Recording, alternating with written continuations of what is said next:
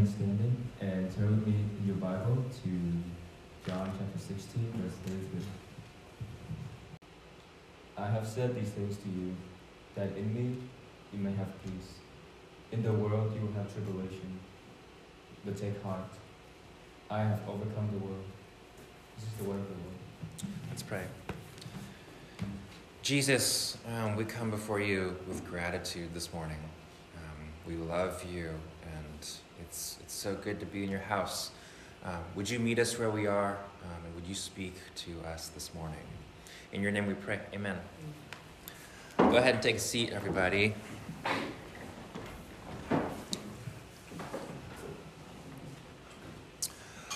Miriam was born into what she thought was a Christian family. Uh, her, her dad was the head pastor of their church. Um, she was, was gifted musically, um, and so she was the choir director there. Um, and so you might say it was like a picture perfect family uh, and like the picture perfect small town American church. Uh, it wasn't until she began dating her now husband, Greg, that uh, holes and, and painful truths were exposed. Early on, Greg, who was already a Christian, attended services at Miriam's dad's church, and he, he started noticing that, that what was being taught was, was a bit off, uh, and then frighteningly unbiblical. Uh, and this is why this is why the Bible has so much to say about false teachers. Like, you should be careful right now as you're sitting here listening. Um, but more and more, they would discover that her dad's teachings were, were not only unbiblical, but that they were also manipulative and, and self serving. You know, more and more, she was being confronted with the heavy reality that the man whom she called her father, uh, the man who was also supposed to be a truthful spiritual leader to not only her and her family, uh, but to a whole congregation, was, was actually abusing both roles. You know, instead of being a shepherd and a servant, this man turned, about, turned out to be a megalomaniac, you know, both as a father and a pastor. And so, after, after a pile up of reasons that we can't get into here, she eventually had to make the difficult decision to, to cut ties with that church and with her own father. And unfortunately, they, they never fully reconciled before he passed away. Miriam and Greg married and ended up in Seattle, uh, a new city, a new star, and a new church. And at first, things were promising. It was great, but it didn't last. You know, during their time at the church, they ended up witnessing psychological oppression and abuse under a fiery and also egotistical and power hungry leader. The church would eventually crumble amid scandal, and there's a whole podcast out about it now. Uh, but Miriam's entire family and church life up to that point was a series of deceit, disillusionment, and wounds. You know, her entire experience of church was all that is contrary to Jesus. And instead of being a safe haven, church for her was only a place of mental and emotional manipulation, and suffering. Amanda and I first met Miriam and Greg around the time of our second pregnancy. You know, after, after suffering our first miscarriage, we were hurting and we were desperate for hope. And with the second pregnancy, we were actually really scared to hope. But through all of this, Miriam and Greg were always so eager to, to pray for us. They were people of peace and joy in our lives. You know, despite such a painful journey through church and family trauma, rife with father wounds, Miriam prayed as if she knew with 200% certainty that God, whom she called Abba, Father, was in fact good, even though her own image of fathers was anything but good. And she prayed with faithfulness and boldness that Amanda and I had never witnessed before, and was really powerful. It was around this time, as they were praying for us, that we learned that they knew our pain very specifically. You might say that they knew our pain times six. Miriam and, and her husband, Greg, had suffered not one, not two, not three, but six miscarriages, if you can believe that. And they still don't have children. In fact, miscarriages were only a fraction of her health struggles. And to this day, she, she suffers from fibromyalgia, which means that every day she wakes up and suffers from unexplainable and sometimes excruciating and debilitating pain, along with fatigue, trouble sleeping, mood swings. And to this day, doctors continue to struggle to find further causes and solutions. When we learned this, we were completely floored. I mean, how can someone pray with so much hope and love for someone else after suffering so much? You know, it's, it's something to pray for someone else's healthy pregnancy and dreams of parenthood after only knowing unhealthy pregnancies and, and unfulfilled broken dreams. You know, it's something to pray for someone else's health when your own experience is only the breakdown of your own. And how can you, how can you pray to a God and trust that He is a good Father after being let down and deceived by your own father and pastor? How does all that suffering not completely destroy you? And how can you still say that God is good in the midst of suffering? How can you still love and worship Him? How can you still come to Him with hope and joy? Why must we go through seasons of suffering? You know, for some of us, we might be asking, why does my whole life feel like a never ending season of suffering? Here in the Gospel of John, Jesus tells his disciple that in this world you will have trouble. In this world, we will have trouble. And right before it, he says, In me you may have peace. In me you may have peace. And yet, we see so much suffering. Know, we see people who follow Jesus still suffer. So, what's the deal? Hmm. Today, we confront seasons of suffering. Seasons that we hope we'll never have to face, and yet something that will find all of us. Jesus says, You will have trouble. Not you might have trouble, and, and come to me when you do. Not when you have trouble, but you will have trouble. Over the past weeks, we've been in our series titled Seasons you know, exploring seasons of life and the spiritual journey, and more specifically, discovering God's unique invitations to us in each season. Through seasons of stagnancy, dryness, doubt, and suffering, God is calling us to Him. There's never a season in which God is not calling out and inviting us. And so each season offers us a unique way to respond to His invitation. So today I want to I want to take us through somewhat of a quick theology of suffering, focusing on what Jesus and the New Testament writers have to say about it, um, and in the process, uncover God's unique invitation to us in these difficult and trying seasons, and our unique opportunities to respond. Why do we suffer, and how do we suffer? Or more specifically, how do we suffer well? Uh, have your Bibles ready because we're going to be flipping around. Uh, first, turn with me to Genesis chapter 3. Genesis chapter 3, and we'll pick it up at verse 14. If you've been in church, you know the story.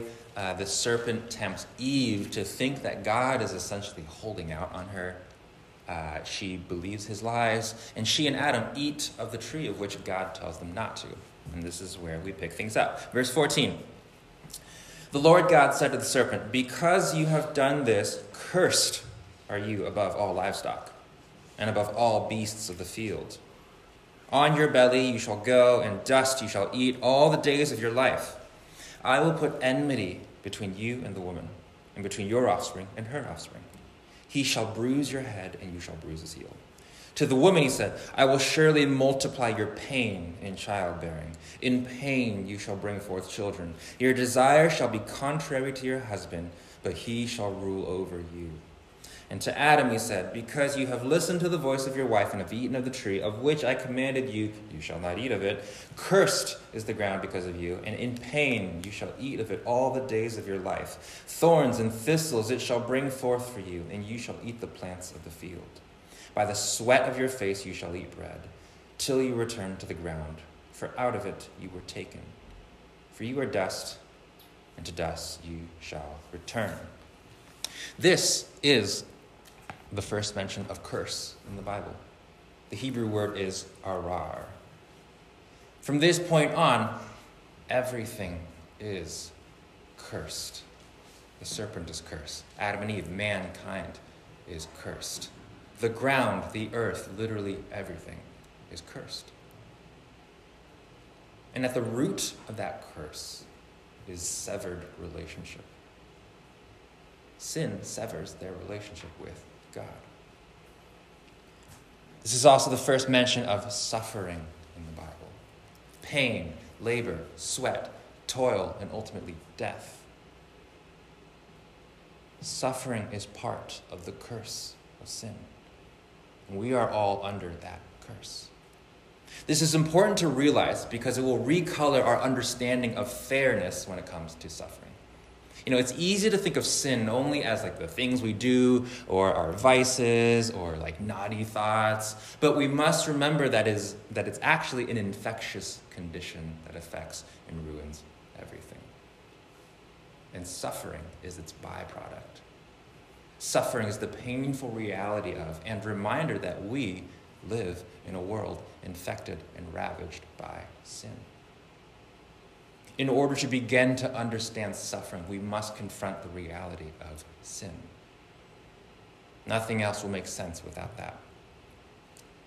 Sin, curse, and suffering damage Adam and Eve's relationship with God and with each other. Curse and suffering get passed on in the children. Cain gives into sin and kills Abel. Curse and suffering run rampant throughout history inescapable reality that we ourselves experience. We experience the curse. We feel it. We see it on the news. We experience pain, sadness, toil, heartbreak, sorrow, and death. Sin is the byproduct, or suffering is the byproduct of the curse of sin. But it doesn't stay that way the story is far from over. Fast forward with me now to Matthew chapter 5. Matthew chapter 5, and we'll start right on verse 2.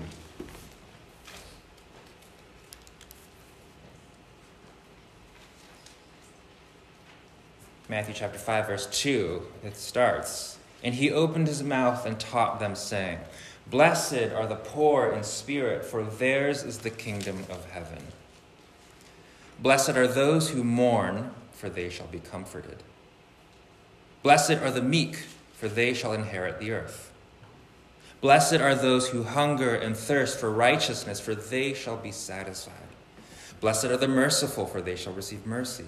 Blessed are the pure in heart, for they shall see God. Blessed are the peacemakers, for they shall be called sons of God. Blessed are those who are persecuted for righteousness' sake, for theirs is the kingdom of heaven. Blessed are you when others revile you and persecute you and utter all kinds of evil against you falsely on my account. Rejoice and be glad, for your reward is great in heaven. For so they persecuted the prophets who were before you. The famous Beatitudes, which require a whole series, but today we'll just touch on the word blessed. If you've ever read this passage before, your first question might have been, blessed? How, how are these people blessed? You know, how, how are you blessed when you're poor in spirit, mourning, meek, hungry, thirsty? Like, what is Jesus talking about? That sounds like suffering to me. And I'll say this is especially strange and foreign to us in our current cultural moment and in our geographical location. Like, we live in the land of God bless America, or hashtag blessed. You know, when someone sneezes, the knee jerk reaction is to say, bless you. So, what is our understanding of the word blessed? Like, what do we mean by it? And could it potentially be a gross misunderstanding? In this passage, Matthew uses the Greek word makarios, which means happy, blessed, to be envied, fortunate, or well off. Now, when I say well off, what's the first thing that comes to your mind? Likely possessions. In our culture, well off equates to good job, money to afford whatever you need and want, a house, a nice card, all the Apple products. When we think to be envied, what's the first thing that comes to our mind? If we're honest, most of us have either knowingly or unknowingly used things like social media to inspire envy when we're not busy scrolling through envying someone else. When we think blessed, our minds probably remain in the same ballpark. We say things like, I was blessed with a job. I'm blessed with this house. Uh, we, we, go on vacation. We take a selfie. That's hashtag blessed. I'm blessed with this vacation. I had a friend actually say to me once, I feel like the universe blessed me with this Land Rover. I kid you not. And I was like, uh, okay. Uh, we also say things like, I'm blessed with great friends. I'm blessed with a wonderful family or community. And these are great gifts that we should be thankful for. I'm not saying that things like friends and family are not a blessing. A Land Rover, questionable. But what is Jesus getting at? When Jesus says blessed, there's no mention of material wealth and status. In fact, it's the opposite. You know, blessed are the poor in spirit, for theirs is the kingdom of heaven. So, how are we blessed when we're poor in spirit and in need? Jesus says later in Matthew chapter 19, Again, I tell you, it is easier for a camel to go through the eye of a needle than for a rich person to enter the kingdom of God. What if, what if material wealth and status are not actually blessings? This isn't to say that it's necessarily bad to be rich. That's different for everyone. But what if material wealth and status are potential hindrances or barriers? What if, what if they get in between us and God? That's a question we'll each need to answer honestly for ourselves. But what if being poor in spirit and in need actually removed these hindrances? What if having all the comforts that we think we need actually removes distractions? Oh, I'm sorry. What if not having all the comforts that we think we need actually removes distractions and barriers between us and God? The other morning during my quiet time, I meditated on this verse from Psalm 67. May God be gracious to us and bless us and make his face shine upon us, that your way may be known on earth, your saving power among all nations. And that got me thinking what if to be supremely blessed was actually not to be materially well off, per se? To have status or clout, but simply to know Jesus? And what if to be needy and desperate actually led you deeper and deeper into knowing Jesus? Could there be a link between suffering and true blessing? Because we know Jesus has a special heart drawn to those who are suffering. Could our perception of suffering be skewed by our misconception of blessing? We think blessing equates to having this or that, being this or that, well off, not in need. And then we go through suffering and we think, wow, God must not love me. He must not be blessing me. You know, the, the, the pervasiveness and the infectiousness of the prosperity gospel feeds this line of thought. Prevailing cultural values and the emphasis on merit and making it feed this line of thought. But what if God wants to lead us to a truer form of blessing? Knowledge of, relationship with, dependence on, and complete satisfaction in Him. And what if suffering is a necessary road we must travel through? alas, the invitation emerges. Jesus states, In me you may have peace.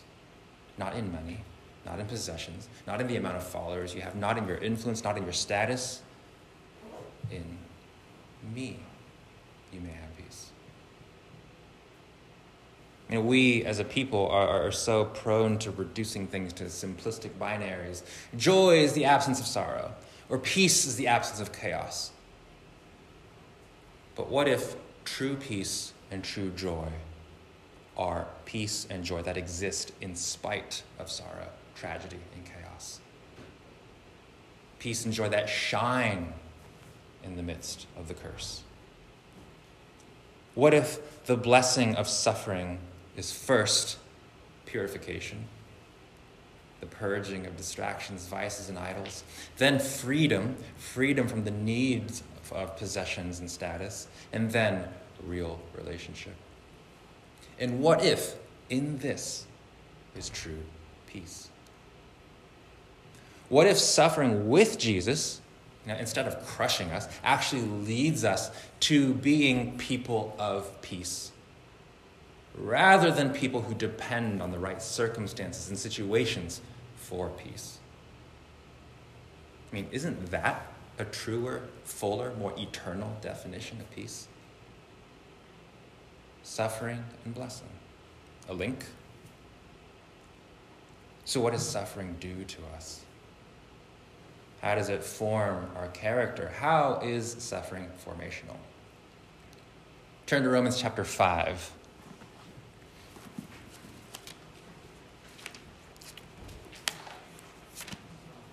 Romans chapter 5, and we'll just read verses 3 through 5.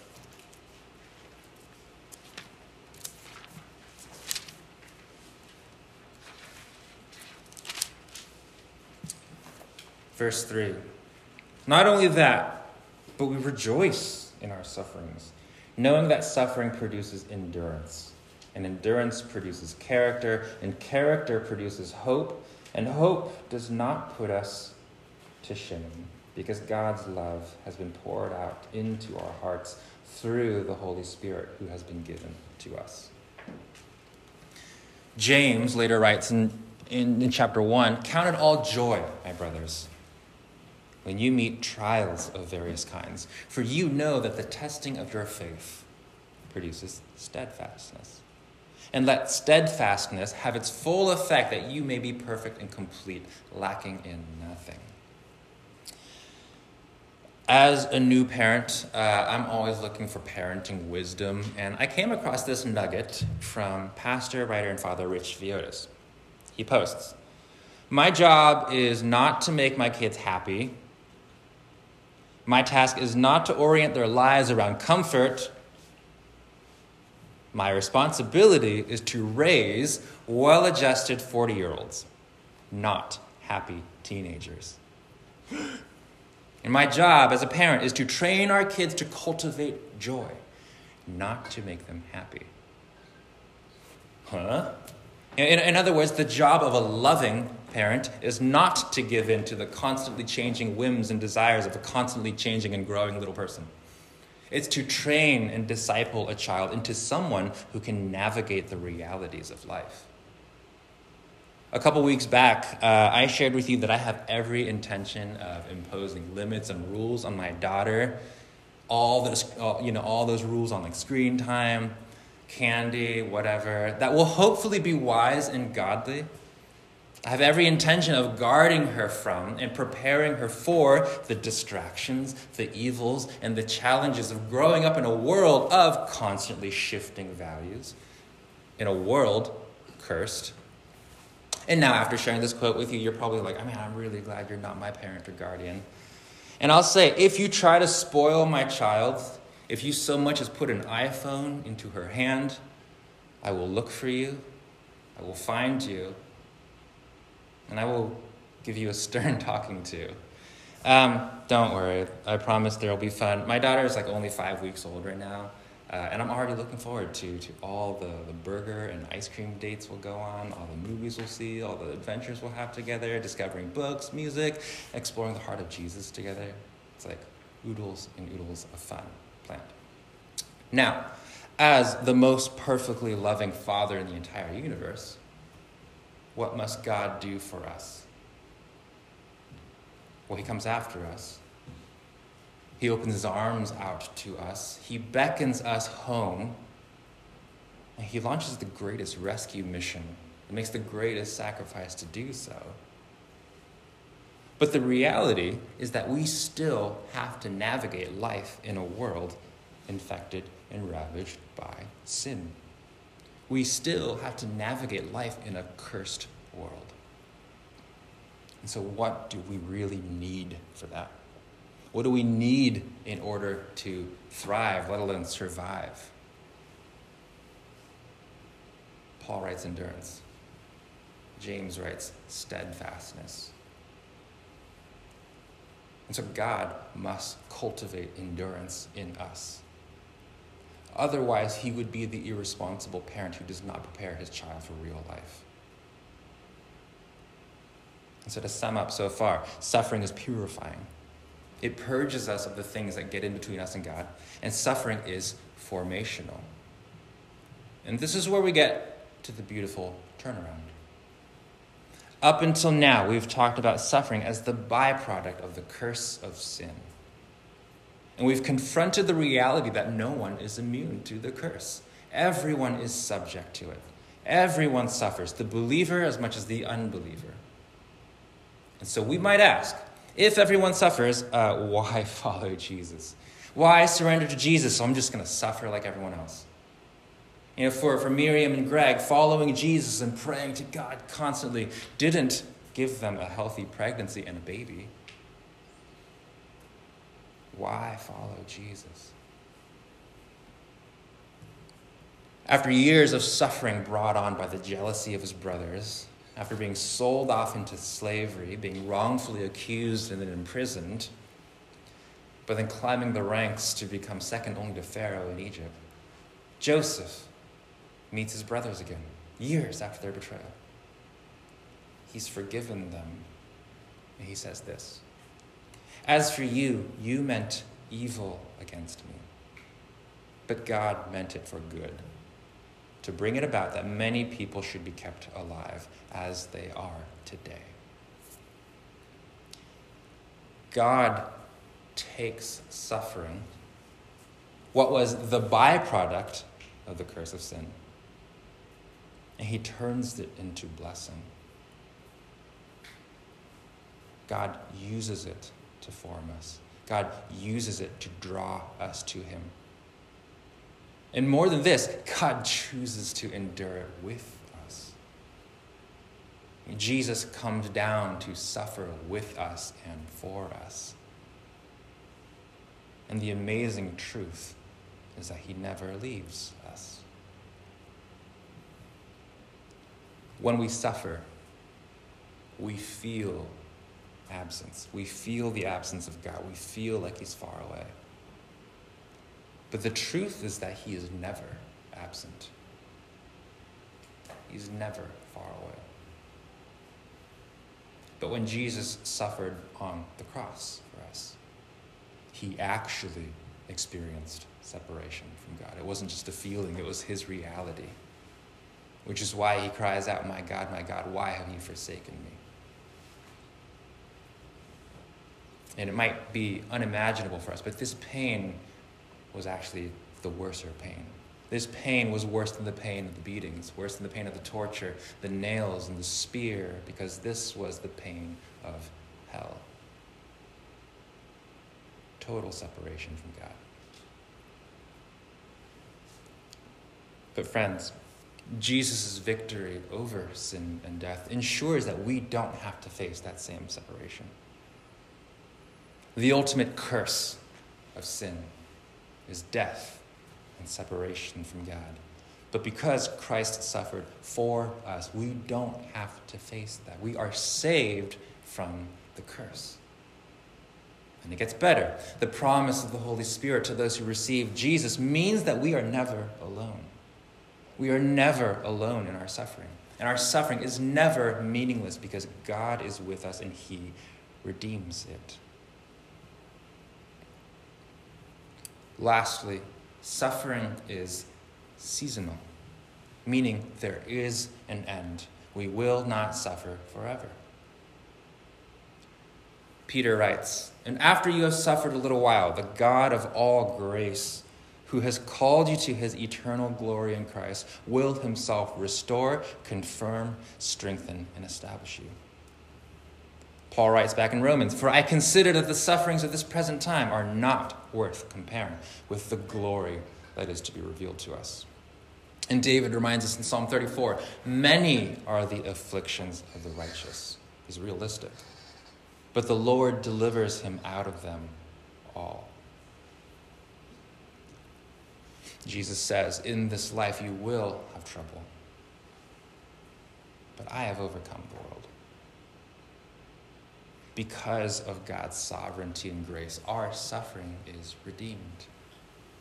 Because of the cross, because of Jesus' victory, there is an end to suffering. The curse of sin defeated. He has overcome the world. The suffering we go through will feel long. For many of us, maybe it's already felt too long. But there is an end in sight. You will exit this season. And on the grander scale, there will come a time when the curse of sin is vanquished once and for all. And along with it, all the evil, pain, sorrow, and suffering. Jesus promises, I will wipe away every tear from their eyes, and death shall be no more. Neither shall there be mourning, nor crying, nor pain anymore, for the former things have passed away. We know why suffering exists. We know and we feel the effects of it, the effects of the curse. No one is immune. But we also know that God does something about it.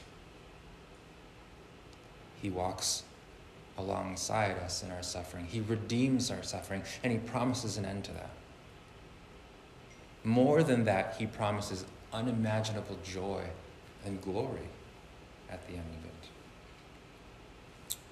a theme we've been seeing throughout the series is that our response in one season of our lives will have an effect on the people we become in the next season.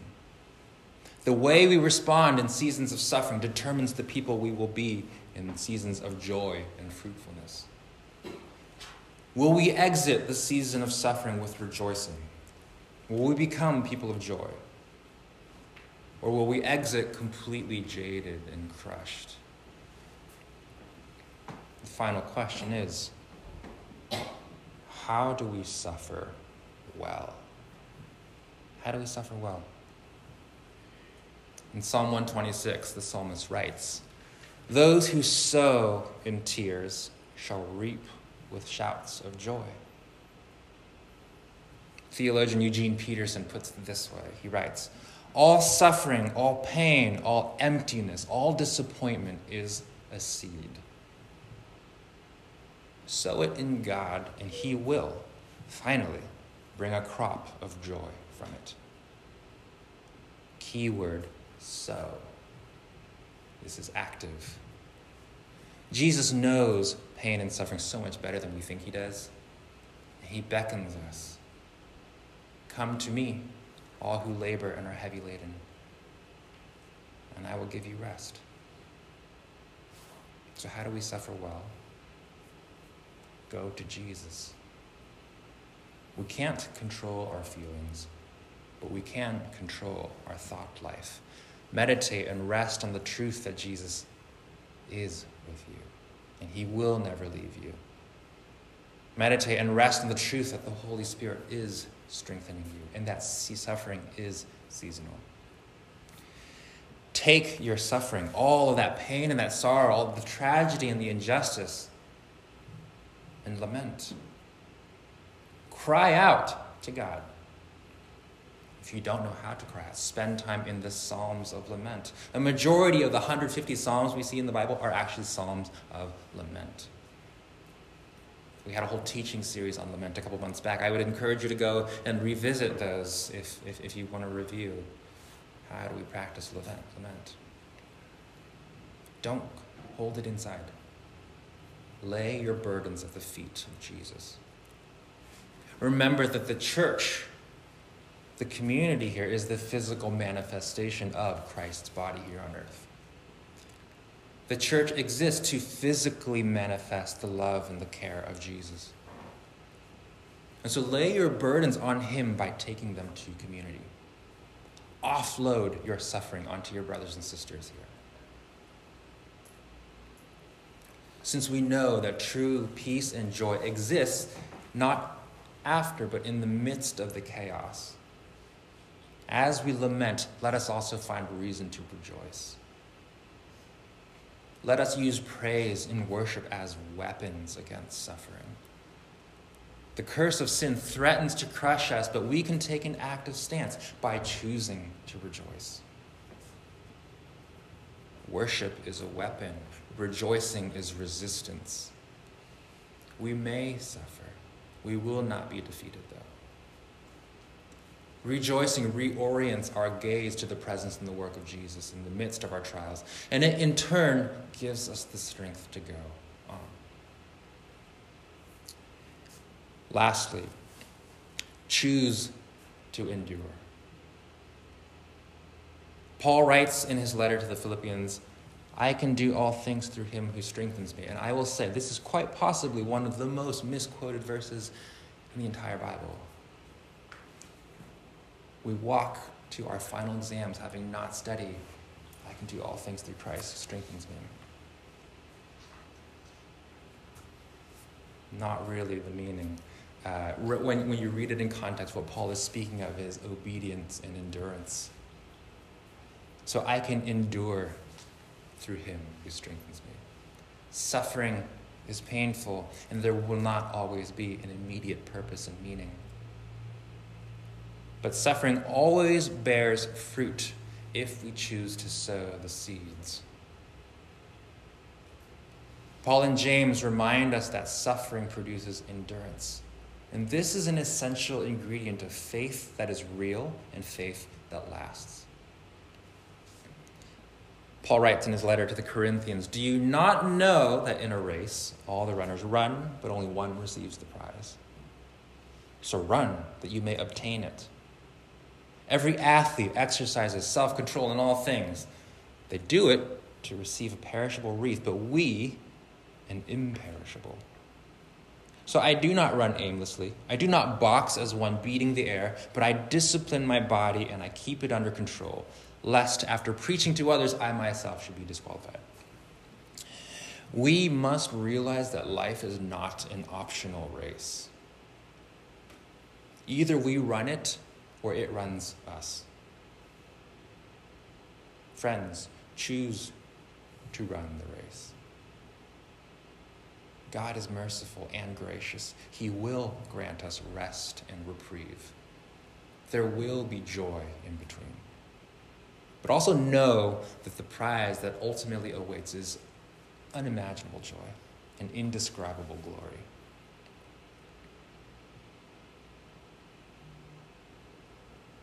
Let us conclude with what David writes in Psalm 30.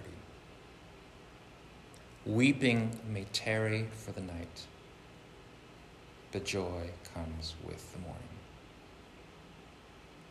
Weeping may tarry for the night, but joy comes with the morning. Let's stand and pray.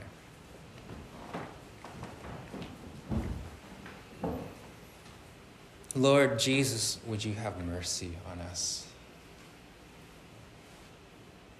Would you, would you look upon our suffering? You know what we're all going through. You know our pain. And so, Jesus, we ask for your mercy. We ask for your strength. And we ask that you would come alongside us and comfort us. We ask that you would shepherd us through seasons of suffering. Would you give us the strength to endure? But would you allow us to see your love despite the cloudiness of the chaos? Would you deliver us? In Jesus' name we pray. Amen. You can have a seat. Um, at this time, as we usually do, we'll observe a moment of silence. This is a time where we reflect on what God has just put on our hearts. So take a second, breathe, take a couple slow, deep breaths, and I'll, I'll lead us through some, some guiding prompts. First, how do you define blessing? What's your understanding of it?